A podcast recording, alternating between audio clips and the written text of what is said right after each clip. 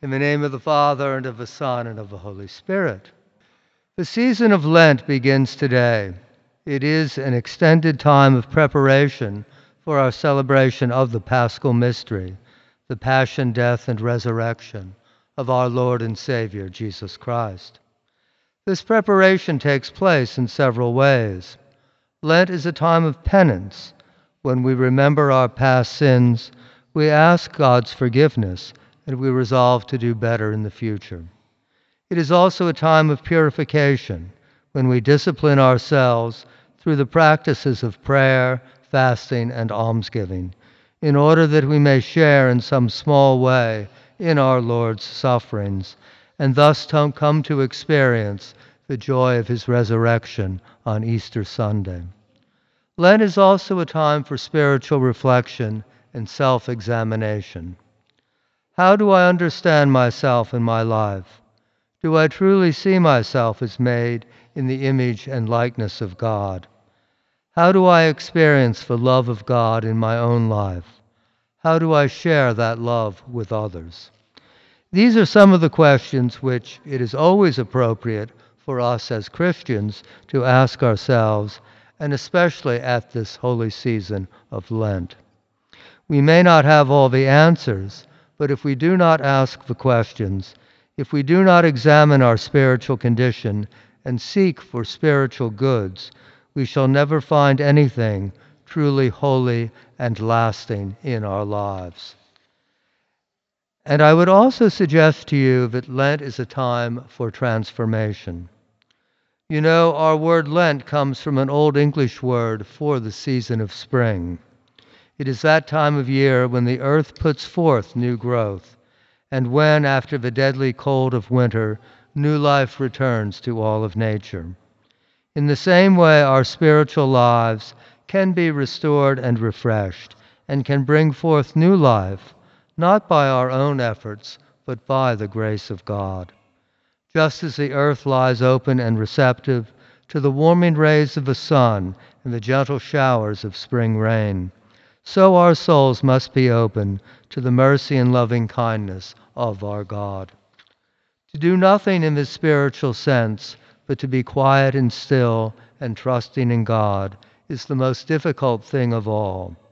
It is, as T.S. Eliot said, a condition of complete simplicity, costing not less than everything.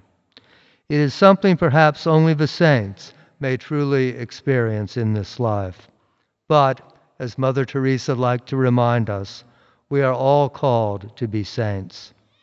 And to help us on our path to sainthood, there are many practical ways to participate in this season of Lent. There is our daily Mass at 7 and 12 noon. Lent is also a wonderful time to experience the sacrament of penance and renew our relationship with our Lord and Savior, Jesus Christ, in the confessional. It is also a great time to make a visit to the Blessed Sacrament, to say the Rosary in the Stations of the Cross. And Lent is also a time to help with some service projects or charitable activities, such as volunteering with the St. Vincent de Paul Society or visiting the sick in a hospital or nursing home, or by giving witness to the sanctity of human life by participating in the 40 Days for Life. It is also very appropriate at this time of year to read the Bible or some other spiritual work.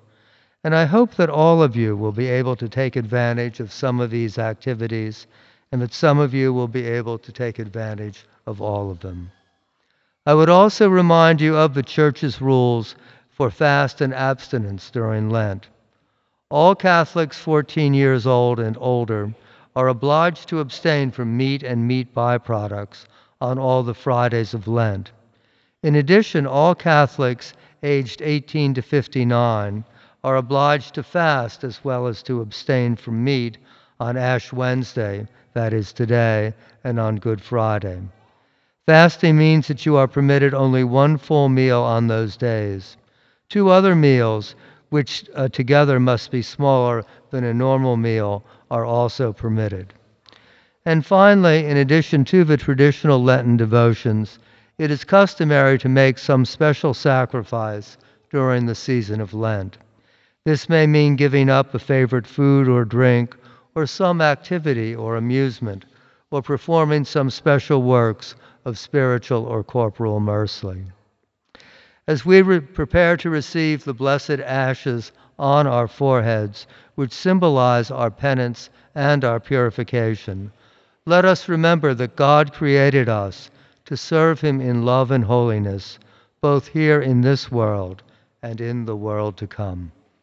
In the name of the Father, and of the Son, and of the Holy Spirit.